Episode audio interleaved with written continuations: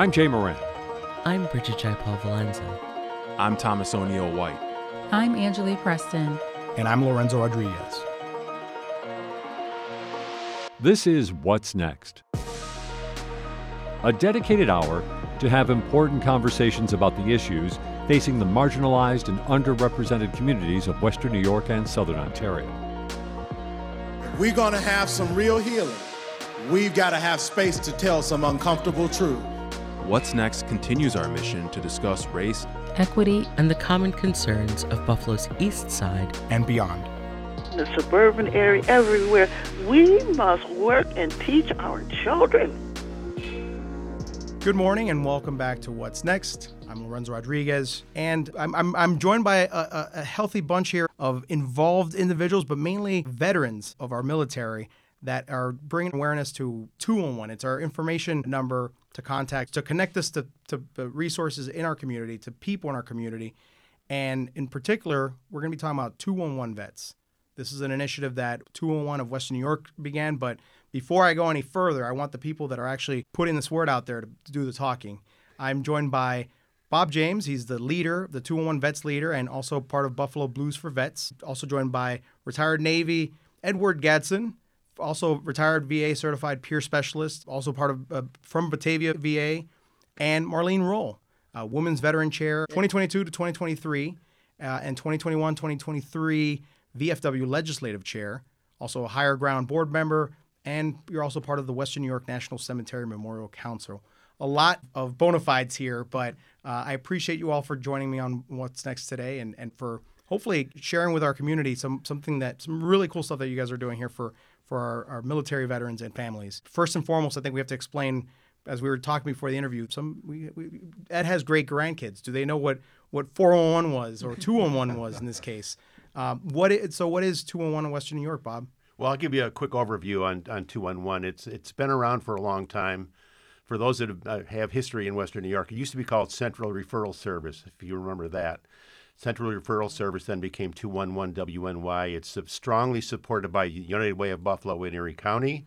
It's basically a social safety net. So you can call 211 on your phone 24 7. They also have 211wny.org, a website that lists a lot of resources and covers everything. If it's if it's a medical emergency, of course, you call 911. If you want a referral to government services, you call 311. And 211 is for so, kind of a social network. And 211 is a national initiative.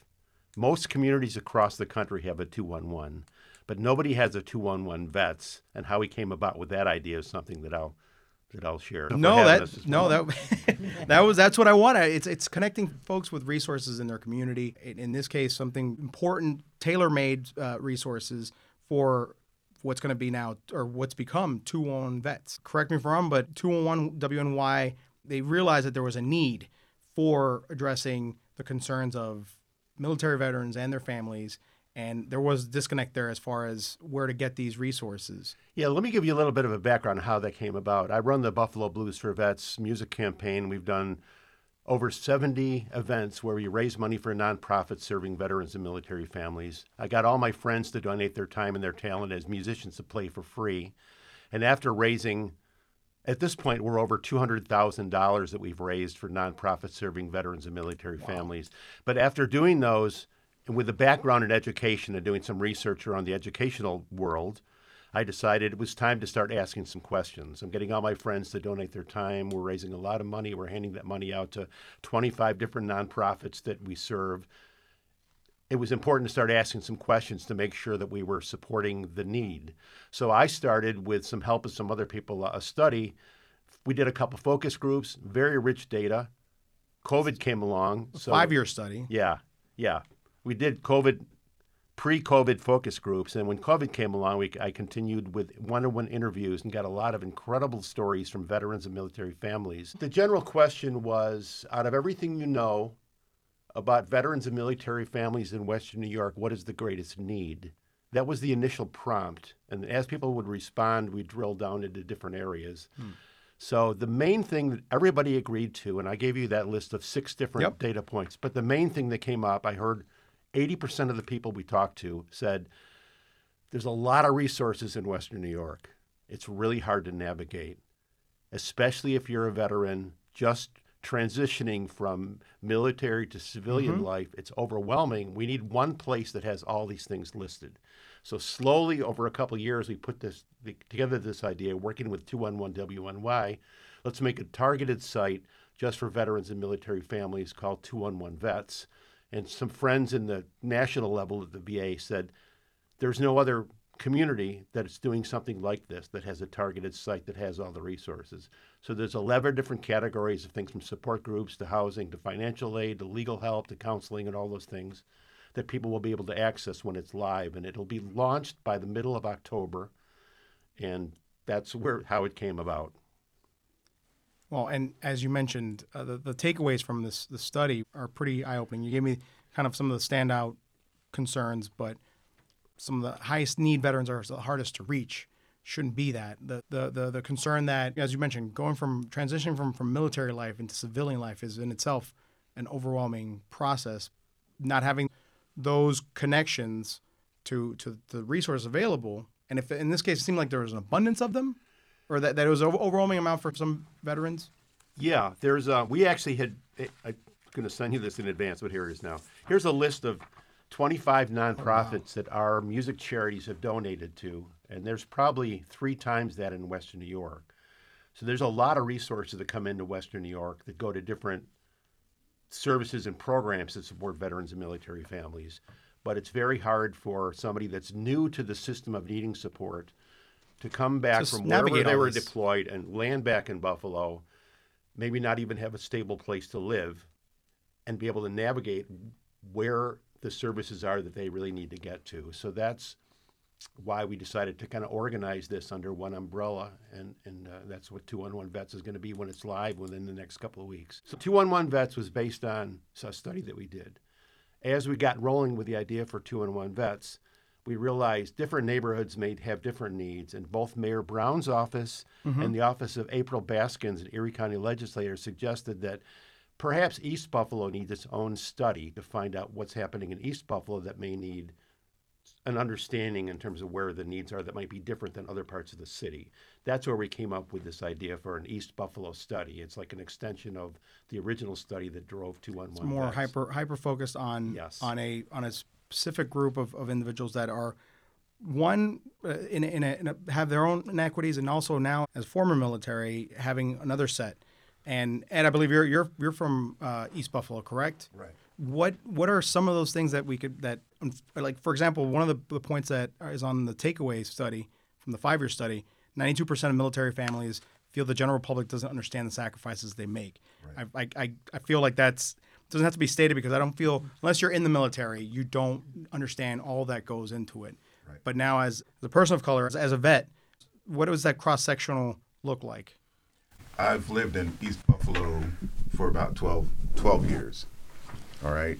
And one of the first things that I noticed is just like the study, you know, reflects. Most of the veterans that I know in East Buffalo feel forgotten about, right? They feel misunderstood uh, because the military, the military uh, molds us into soldiers and sailors or whatever, and uh, we have a different lingo. We have a different language. Um, there's certain th- we have some of our values are different than uh, the average Joe civilian, and all of this kind of stuff. And so when we tried to transition, when we transition back into civilian life, it's just skewed. It's different. The intensity, the the, the energy. You're, It's hard to communicate. Yeah, It's, it's really difficult to, to communicate. and the training itself doesn't does it discourages individuals from being open and transparent in That's a way, correct. right? A, suck it up. Yeah. Suck it up and move forward. That's it. You know, uh, that's basically it. Uh, coupled with that, in East Buffalo, East Buffalo, the veteran community is majority minorities.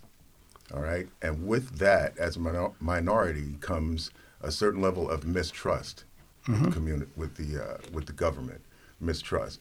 So therefore, there's hesitancy in connecting with resources. I mean, uh, VA Medical Center of Buffalo is right there. It's right there on Bailey Avenue, mm-hmm. the, right smack on the east side, right? But there are a lot of veterans in the community that are like, I'm not going to the VA. I'm not going to the VA. They're not going to help me. They never helped me while I was in the military. That's a government facility, and the government on and on and on and on. So there's this barrier to the connection right there. It's not just it's not just in the, the military world, but we I mean, I had a guest on just recently from Buffalo Black Nurses and the aversion that folks have to getting health care help in any way because of just the, the troubled past. You were talking about the Tuskegee experiment, Henrietta Lacks. There's been a lot of mistrust there, justified mistrust from the community because these glaring issues.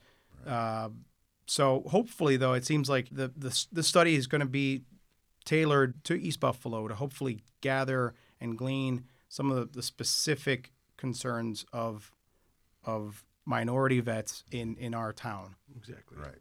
And that's so right now. Uh, I, the website is eastbuffalostudy.org. Yes, correct? people go online to that eastbuffalostudy.org. They'll see a survey that takes about 10 minutes to fill out. In addition to the online survey, we're doing some outreach focus groups. We did one, Ed and I did one at the Altamont House, which is a halfway house on the east side of Buffalo on Wyoming Street. I don't want to share what they are now because it'll be in the report, but we heard some incredible stories from the veterans there. And Ed, Ed is also coordinating, uh, maybe you can mention about the church and the barber shop, shops being a access point for us to go out to. You want to say something about that on why those are good targets for us? Yeah, absolutely do. In East Buffalo, um, I'll venture to say the hood. In the hood. You said it, not me. in the hood. In the hood. I'm keeping it real with you. In I- the hood, barbershops are a central hub for communication in the hood. It's where you find out the news of the day, who's doing what, what team beat who, uh, what what is the real Anything news. you want to find out, just go sit in the barbershop. Don't even have to get a haircut. Just kind of Where do you go? Just kind of sit. I go to Profile on Bailey Avenue. I also got got this nice haircut. I got this at uh, High and tight. Legends, Legends on Ken- Kensington. Oh, good. Our our uh, our show's uh, My barbershop name is uh, P. P, just P. His name's P. Oh. Very cool character. Our, our barbershop of, of what's next's choice is uh, Signature Cuts on Main. Signature. We've done it. We've done a few pieces there because it's it's where you hear the scuttlebutt. You Oh, hear the you hear what's going on. So it's it's it's Exactly. wise that 211 Vets is focusing on on on, on barbershops, but also churches are all big community spots. Right, right, exactly. Well, I'm I'm basically boots on the ground in, in East Buffalo. We're gonna have a lot of military references here. I feel like, and that that I'm I'm, I'm gonna lose count. But sorry, continue. Yeah, I'm beating the pavement and saying, "Hey, what's up, man?" And you know, giving a little bit of dap and giving that smile, like, "What's what's up?" The type of deal to to just kind of get some kind of conversation going. And uh, I've been going to local barbershops and just leaving literature there. Uh, the dry cleaners, that's a, another hub. Also, the, the churches. There's like a church on every other corner on the east side of on the uh, east side and of Buffalo. places where our, our veterans would, would be normally. Uh, You're gonna you're gonna go get a haircut. You're gonna go to hopefully you're, you're part of a parish. Um, it's first off, as we mentioned, it's already a part of the population that's not being listened to enough, and then you add the, the other factor of a racial component. So I, I, I tip my hat off to you all for focusing in on that segment of the population because our goal here on, on, on this program is to hopefully raise awareness on the conversations that need to be had. And we talk a lot about East Buffalo and, and what's gone on and what's been going on, but uh, not so much about our, our, our vets. I try. We've had stories about veterans in Buffalo, but not. I'm glad we're, we're reaching out to this this population. Yeah. And uh, and Marlene, you uh, also a veteran, but one thing that also has gone underreported or understated is that as as a woman in the military, that transition to civilian life is uh, it's one of the takeaways from the, the study. It's tougher than a man's transition. It, it's a little bit more complicated, a little bit more compound. You know, our men that come back and transition, you know, have a hard time connecting. Women's roles are a little bit different in the family dynamic. You know, they're the caretakers and stuff. So oftentimes when they get back, they may have other obligations. It might be kids, it might be uh, senior parents, you know, whatever. So they kind of like drop their duffel bag and go right into whatever support role they find themselves in. If not, they're also doing the school, finding a job, and all of that. But the other part with them, I mean, we have our homeless veterans. We, we know about our homeless veterans, you know, sleeping out underneath bridges and, and all that. Our women veterans are a little bit harder to find that are homeless. Um, because a lot of times they end up being with family members, but the VA doesn't necessarily count them as homeless because they're in somebody's home. You know what I mean? So it's a little harder to to check in on all that dynamics. And if they don't have a permanent address at that location, or they're you know going from one spot to another, um, so it can be a little bit more difficult for women. Um, and and and it's the newest segment of of uh, the population of military. You know, they're still um, probably about what was it, fifteen percent, between fifteen and eighteen percent of the military at this point. So it's a small population. Uh, so it's not as readily thought of. It's a you just say smaller component of a smaller. Yeah. Yep. Yep. A little subset. Yep. Exactly. And But there's a lot more research about men's transition. There's very little research about women's transition in terms of what are the dynamics that Marlene's talking about. How do we best deal with those dynamics? Because it's kind of like a new area of study that's, Right. that's barely tapped into, which makes because that, that, that subset has has grown though it had the numbers are increasing which is, is good it's good to hear but it's not to the point yet where we've we've addressed it as, as, as As to the same point that we should.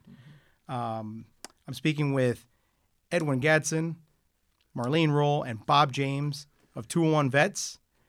Marlene you mentioned the, the, the women's transition and some of the, those forgotten services that they might need different from a military man to, to civilian transition. What are some of those that that that 2-1 vets is, is going to connect other female vets to?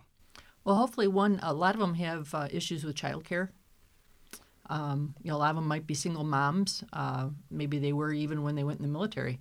Uh, but it's um, knowing where they can go medically. VA is certainly paramount, but not all qualify to go to the VA. So there may be other places they need to search out. Um, places that they can look for, like uh, I recently met somebody who does helps women with dressing for success and, and things like that. Uh, help them get jobs. You come back from the military, right. you have to get a job, you have to do a resume, a cover letter, all The these things that thing, sometimes, yeah. if you go from high school into into the military, you, You don't even have a that. you don't have that. Yeah.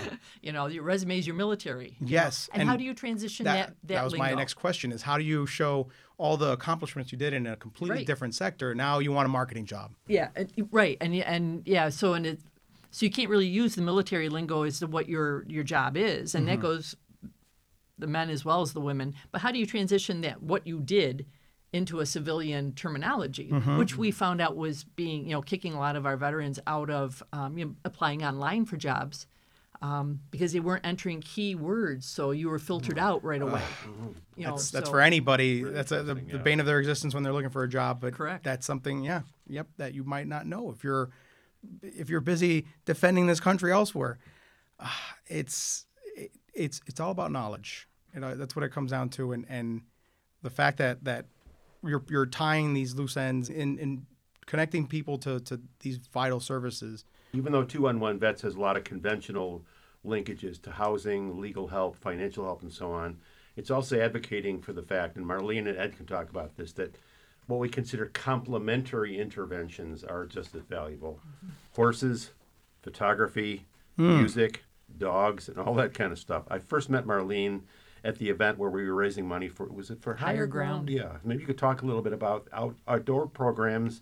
Ed's involved in a program that actually uses the therapeutic impact of relationships with horses that make a big difference Ooh, too. So, that. 211 Vets, as it's funded by a music and arts charity, Mm-hmm. we want to look at things that are outside the more traditional sitting on the couch with the counselor Yes. talking. Yes. So maybe you guys could talk a little bit about why those complementary services can be as powerful or even more powerful than just conventional talk therapy. Right. Let me, let, me, let me jump in right there real quick. Uh, this is Ed. Those folks who can't Hey, see Ed. me. Right. Um, when I first discharged from the submarine service, all right, um, I didn't know what was going on with me. All I knew was that I was struggling and I wasn't happy, and I was feeling a whole multitude of feelings about society and all that. What kind time of, of misunderstood? What what year was this? Or I discharged in 1993. I joined in '98. I served aboard submarines. I was a chief petty officer. USS Dallas was my boat. Hunt for Red October. That was my boat. Wow! So it was an absolute honor to just be a little humble brag there. please, please. Little, I didn't know that. Yeah, That's right. new to me. That was my sub. Uh, she's decommissioned now. I'm still in touch with my shipmates. You know, we're we're proud of the, our boat. Anyway, uh, y- you know, when I discharged um, from the military, I struggled with substance abuse and alcoholism and all that kind of stuff. Isolation. It's just me against the world type of deal. Um, you know, I had a couple of bouts where I was seriously thinking about taking myself out. Okay. Um, but fortunately, I connected with VA. VA saved my life. Um, I went through a battery of treatments um, where I was diagnosed with, with PTSD, anxiety, depression, and other stuff. Clean and sober now for 13 years. Yay. Haven't touched anything. Good job. One day at a time, and I'm done. just loving life. And uh, so VA, VA really helped to save my life. Uh, there was still something missing, though. I wasn't quite there yet. Something inside was still broken that counts traditional counseling and evidence-based treatment couldn't reach that. All right, I connected with Higher Ground. Higher Ground. Uh, it's it's a veteran. Uh, what is it? Recreate adaptive. It's adaptive sports therapy. Right. So we take veterans, we fundraise and take veterans out, uh, anything from a day program to a week long retreat, Mm-hmm. and we do a variety of things. So if you think of any kind of sports, we can do it. So we've done the horseback riding, Right. we've done uh, kayaking, uh, hiking, climbing, ice climbing. Uh, you name it, we do it. Curling. That I'm might thinking. be on the I'm just list thinking about the winter sports. we, we, we're all about our winter sports Oh, up here. I'll, I'll mention it to him. so, so eight years ago, So that's- uh, my wife That's and awesome. I uh, just stumbled across an opportunity to go to a week long veterans retreat with Higher Ground. Mm-hmm. And uh, so it was a week long retreat, and it was focused on horsemanship. All right. N- neither my wife or myself ever did anything. Yeah, had you had you ridden a horse before never, this? Ever, never, ever. You know, my. Let me my- say, not required to go on the retreat. Exactly. So our first response was, "Oh man, they stink and they're so big, they're scary. I don't know if this thing's going to kill me or love me or lick me or what, Uh, whatever." so uh, come to find that I connected with a horse with a horse during that retreat. His name is Echo. That was eight years ago. I I'm still Echo. right. I'm yeah. still connected with with Echo. I see him like the, twice the, a week. the, that bond between horse and rider, there's a some unspoken bond there between you and the horse. that and connection between myself and Echo. and that horse reached that part that was still broken reached it. it it's just spiritual it's magical i mean he doesn't talk he doesn't expect anything but but the horse winston churchill said something there's something about the the outside of a horse that is good for the inside of a man Oh, I love that. said that, and that is so true. That that's my mantra right there. Every time I'm around Echo, everything's all right. I feel safe. I feel okay.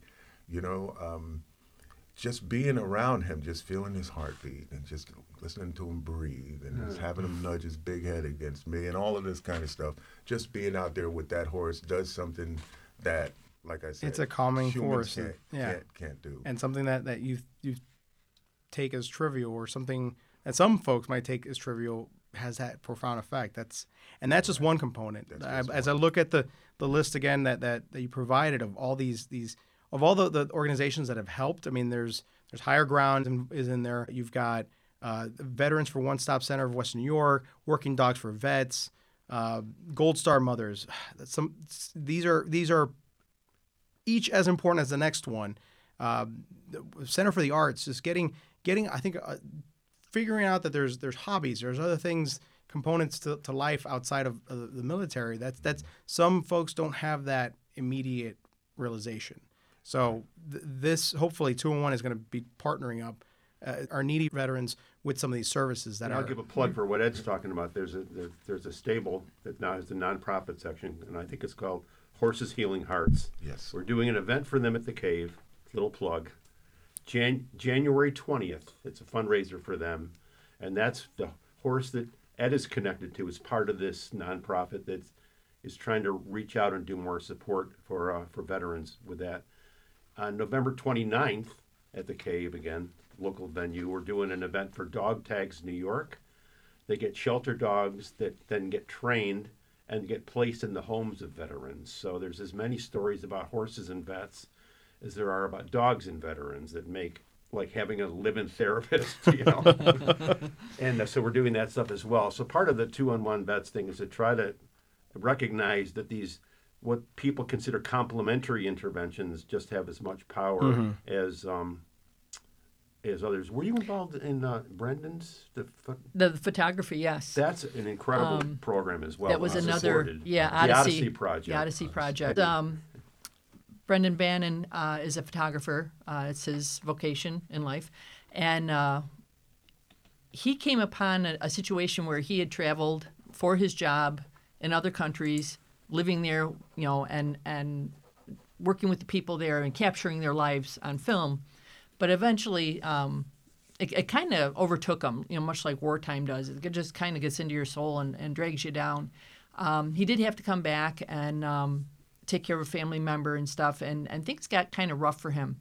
And when he realized he was in such a dark hole, I guess he decided to pick up his camera the one day, or a friend suggested to him to pick up his camera. And when he did, he sort of came back to himself. So he thought if it worked for him, it would work for veterans.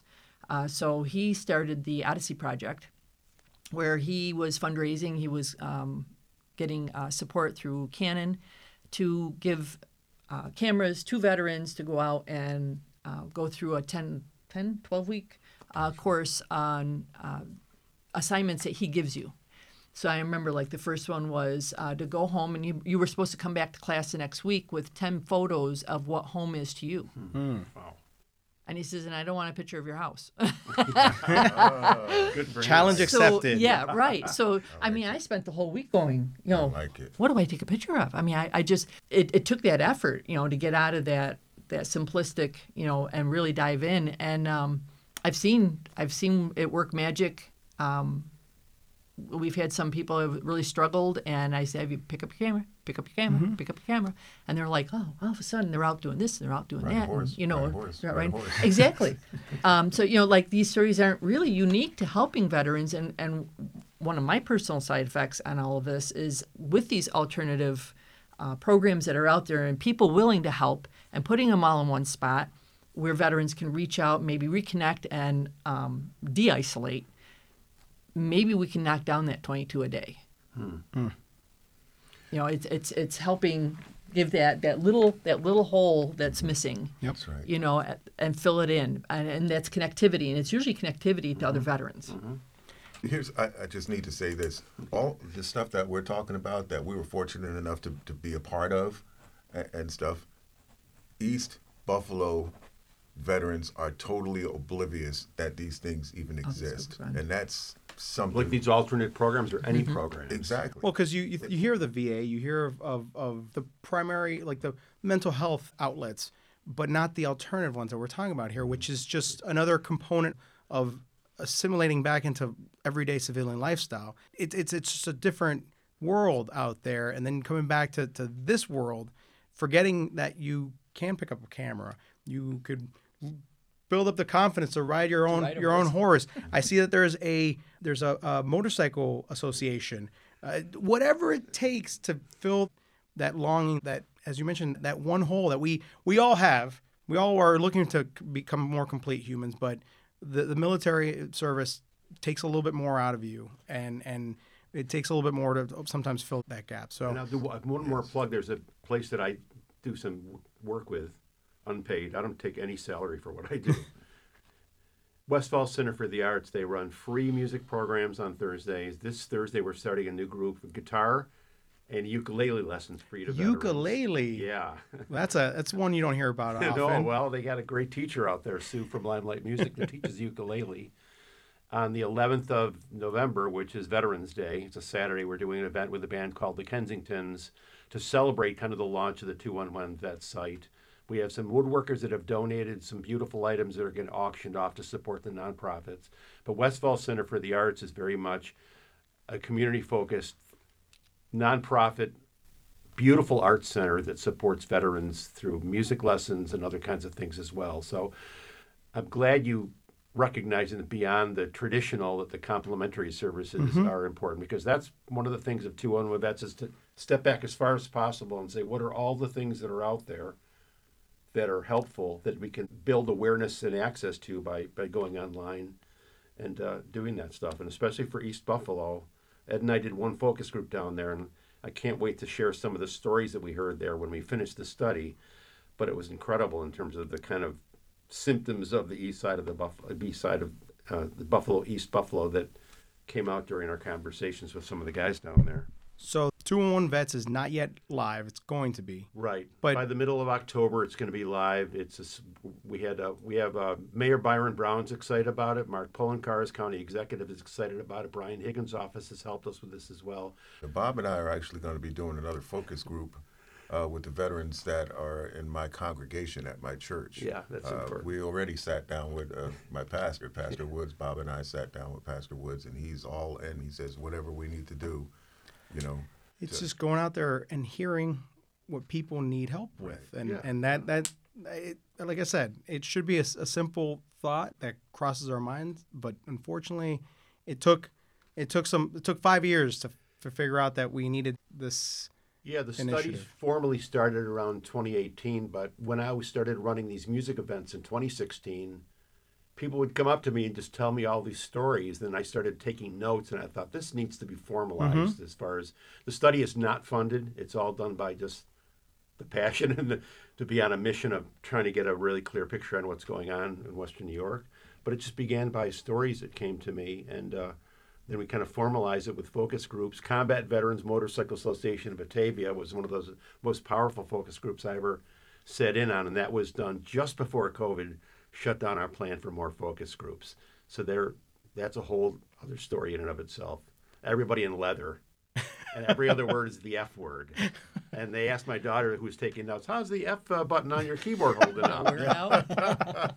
but I tell you, the stories I got out of there were so powerful. I haven't even tapped any of those yet, but they kind of drove some of the findings from the ne- the general study in terms of those six six data points that I shared with you. And then as far once again, as far as our East Buffalo veterans, it's www.eastbuffalostudy.org. Yes. Yes. And and uh, once the service goes live, 211vets.org, and you'll find this listing of 11 different types of services. Like I said, support groups, counseling, mental health, advocacy, healthcare, music and arts programs, outdoor programs, all this. I can't go through all that. whole right now, gamut. but yeah, that stuff. That's That'll all be listed there, and they'll be.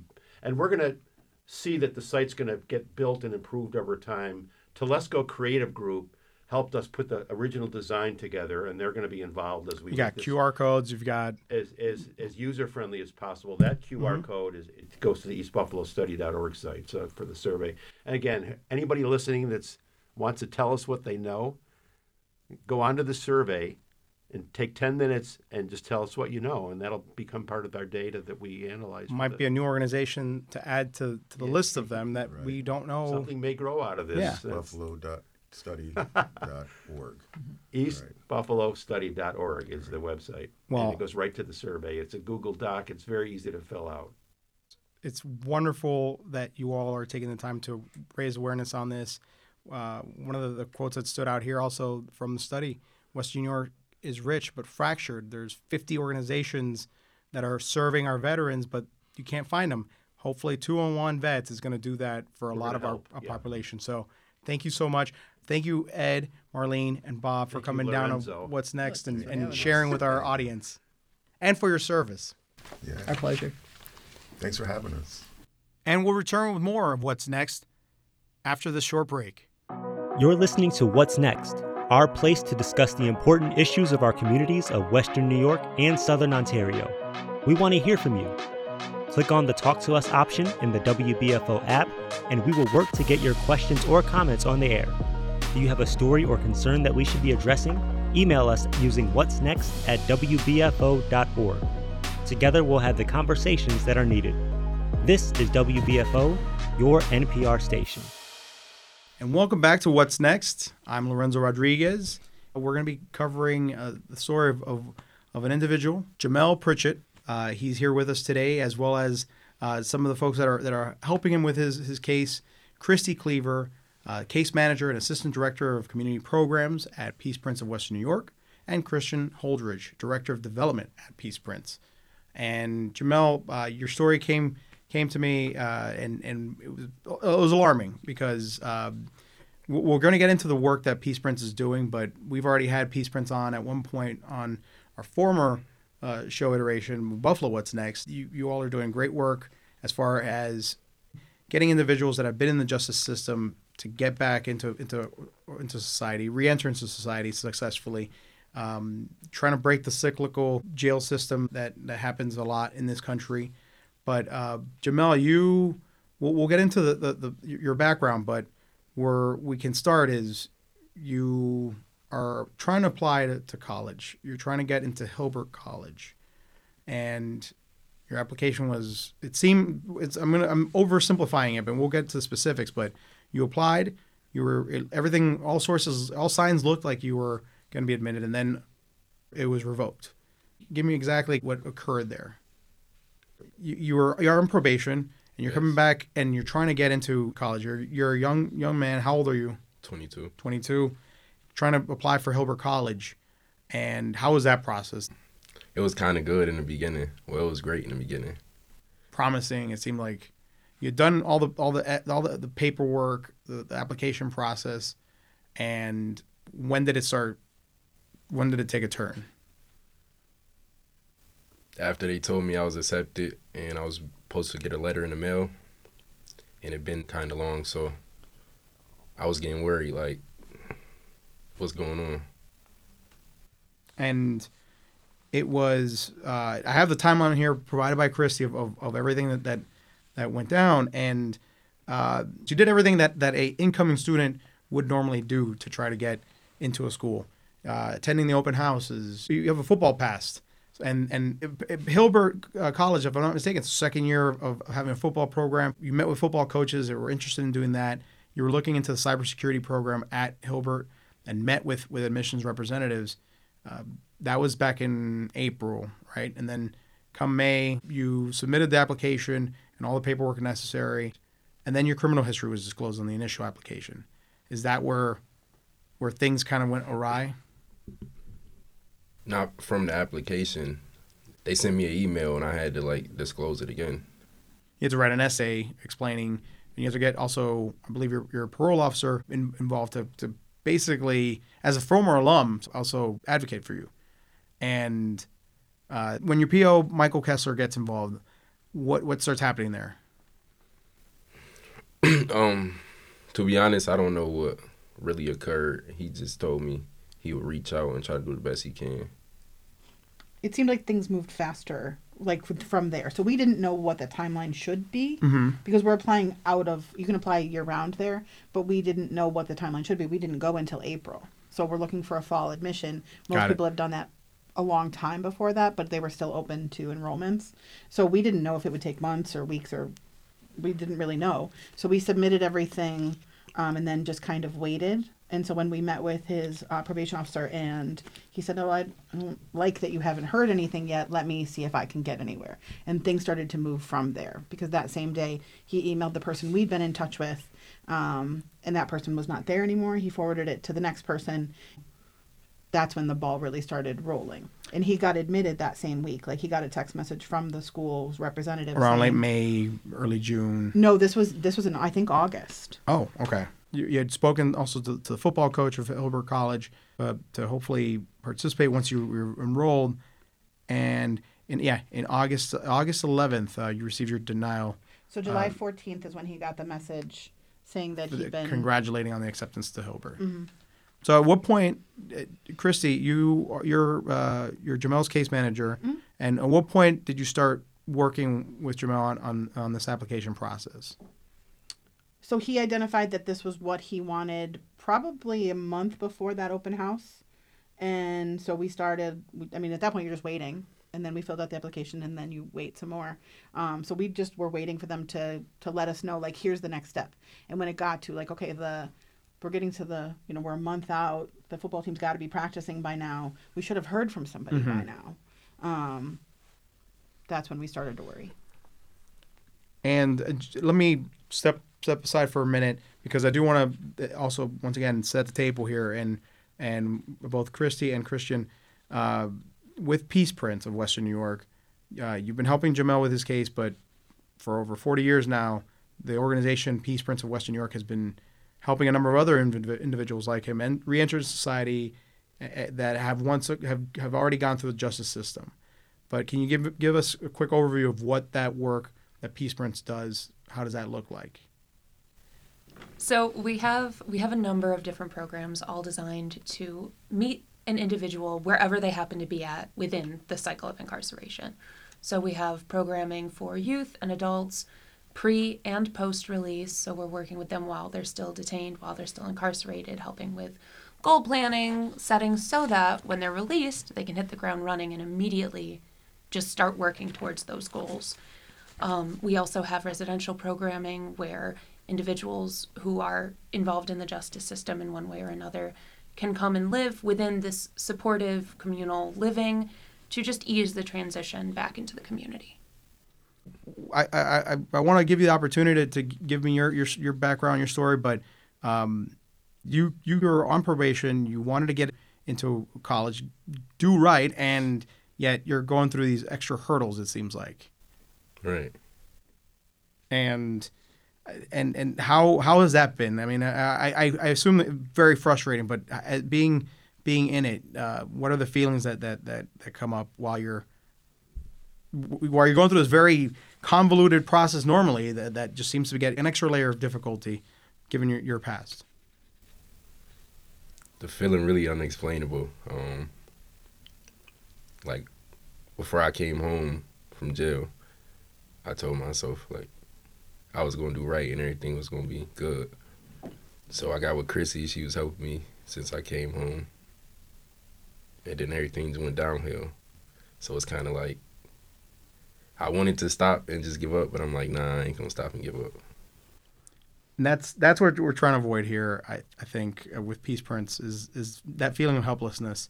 Um, to to know that, that there you can bounce back, you can get back to everyday life because that's what how it should work. Uh, you shouldn't have to you shouldn't have to pay for something beyond what the, the, the sentence time was. Um, and I believe reading your case and some of the emails that you exchanged with Hilbert College, that at one point you kind of grew sour of the application or just the, the, the idea of applying for a college. It's already, as I think uh, we've established, it's very overwhelming at first, but when you start getting those rejections and, and, and when you have these factors, uh, that's got to be it's got to be crushing. Is that still the case? As far as my feelings, not anymore. So so hopefully, if if it's not through Hilbert College, somewhere else, but that's still an avenue that you want to seek out. Yeah, I'm still going to college for sure. That's what we don't want to, to die out. That the, the, the like, I applaud you for that because I We've all, a lot of us listening and here, gone through this process. And after the last thing you, you need to hear is yet another rejection. So um, I applaud you for that, and I, and I, and I wish you luck on whatever comes next.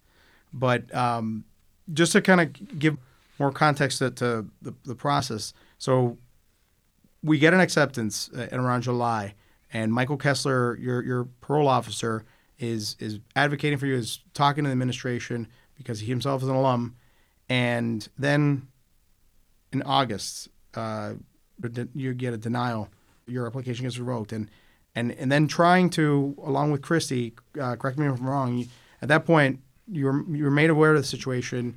You found out that there was another similar situation where a Hilbert student was also on probation with similar charges who had been admitted. How did it go from that point on?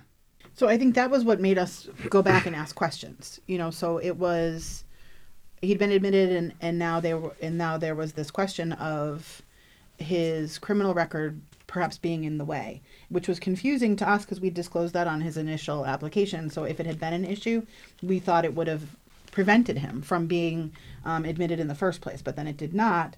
And so when they were circling back and asking us to fill out a form, giving them the same information we'd already given them, we said, okay, but we've already said this, so it can't actually be problematic. But then it took a long time. So a couple of weeks go by, and there's no movement, there's no news, and we're approaching the beginning of the school year, and we still don't really have an answer.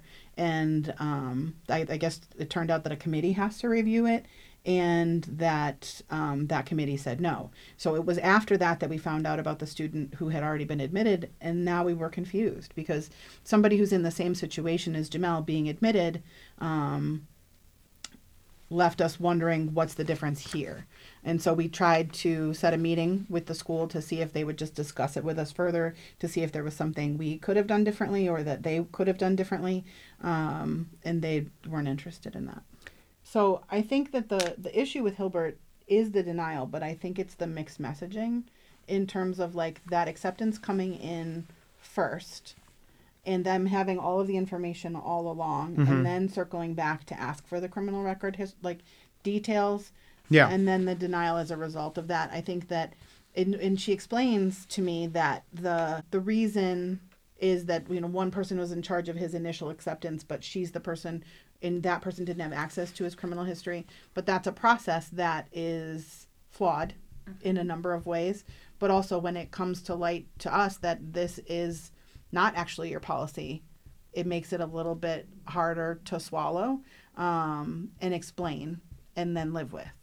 Uh, when we went to Hilbert, it was I correct me if I'm wrong. I mean, you've been to ECC, but like Hilbert is a you know it's a small college. It's um, beautiful campus. We went and they uh, you know on that tour day they take you around and they we were in the locker room and we were in dorm rooms and we were in classrooms and we're meeting with all of these different people. And I think both of us could see Jamele in this environment and thriving in this environment. And it's unfortunate that there was no way for us to show Hilbert that he could thrive in that environment and that they would have been beyond lucky to have him. I think we need to take a closer look at the policies that we have in place, particularly in, in this case, surrounding access to education for people who have had justice involvement. It is Hilbert's policy, clearly, to make decisions based on that, but that's not standard. Um, our SUNY system in 2017 made the choice to specifically not discriminate against individuals with a history of criminal activity because they realized that in doing so, you are cutting off opportunities to people who have already served their time. You are not building the strongest community possible when you are not offering the same opportunities to everybody. And when you when you look at the research that has been done surrounding education and incarceration, one of the best ways to ensure a safer community, to make sure that an individual does not recidivate, does not continue in criminal behavior, is an education. A college education specifically drops your chances of any other criminal behavior drastically.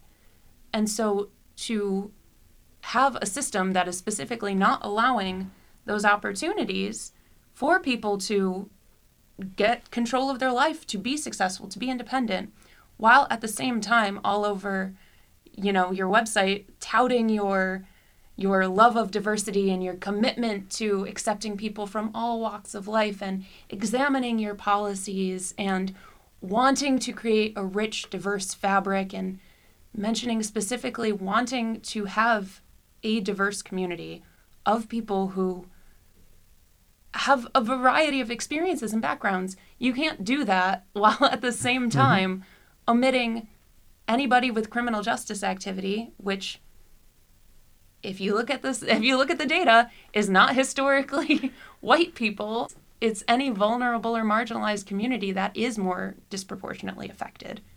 And so by making that role, you're essentially negating everything you're saying you stand for in your diversity. And what is it that you want people to know about your case, your situation, or that of similar clients?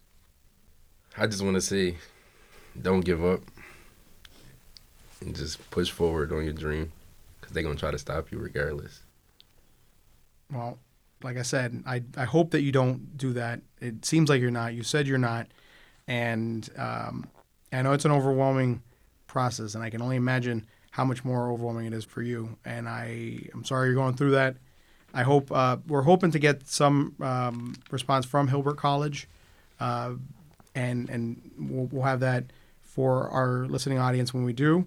And Chrissy, uh, correct me if I'm wrong, but uh, Jamele is a part of, uh, of one of the, the, the programs that's within uh, Peace Prints, and that's Project Blue, Mm-hmm. correct? Yes.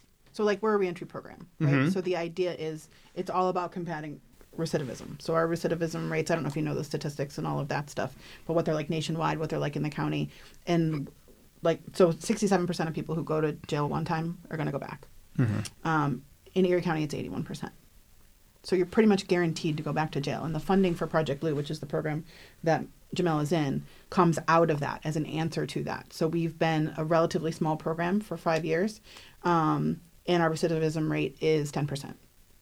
Wow. So it is. It, it's a- not nothing. It's a right. really big That's deal. a- but it's a what it- sizable difference. and what it is is there was this hole in what was happening in the county. So it, if you come home from the state, you come home on parole, you have community supervision supports. If you come out on, if you come home from the feds, it's the same idea. If you come home from the county, there was nothing. It was just here you go, good luck, we'll see you next week.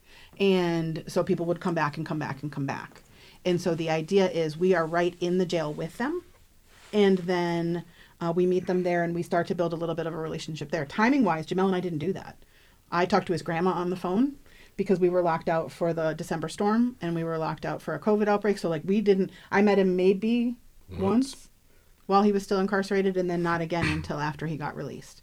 But the idea is we build a relationship with you while you're inside and then we can stick with you for up to a year post incarceration. But Jamele will tell you how long you stuck with me, Jamele.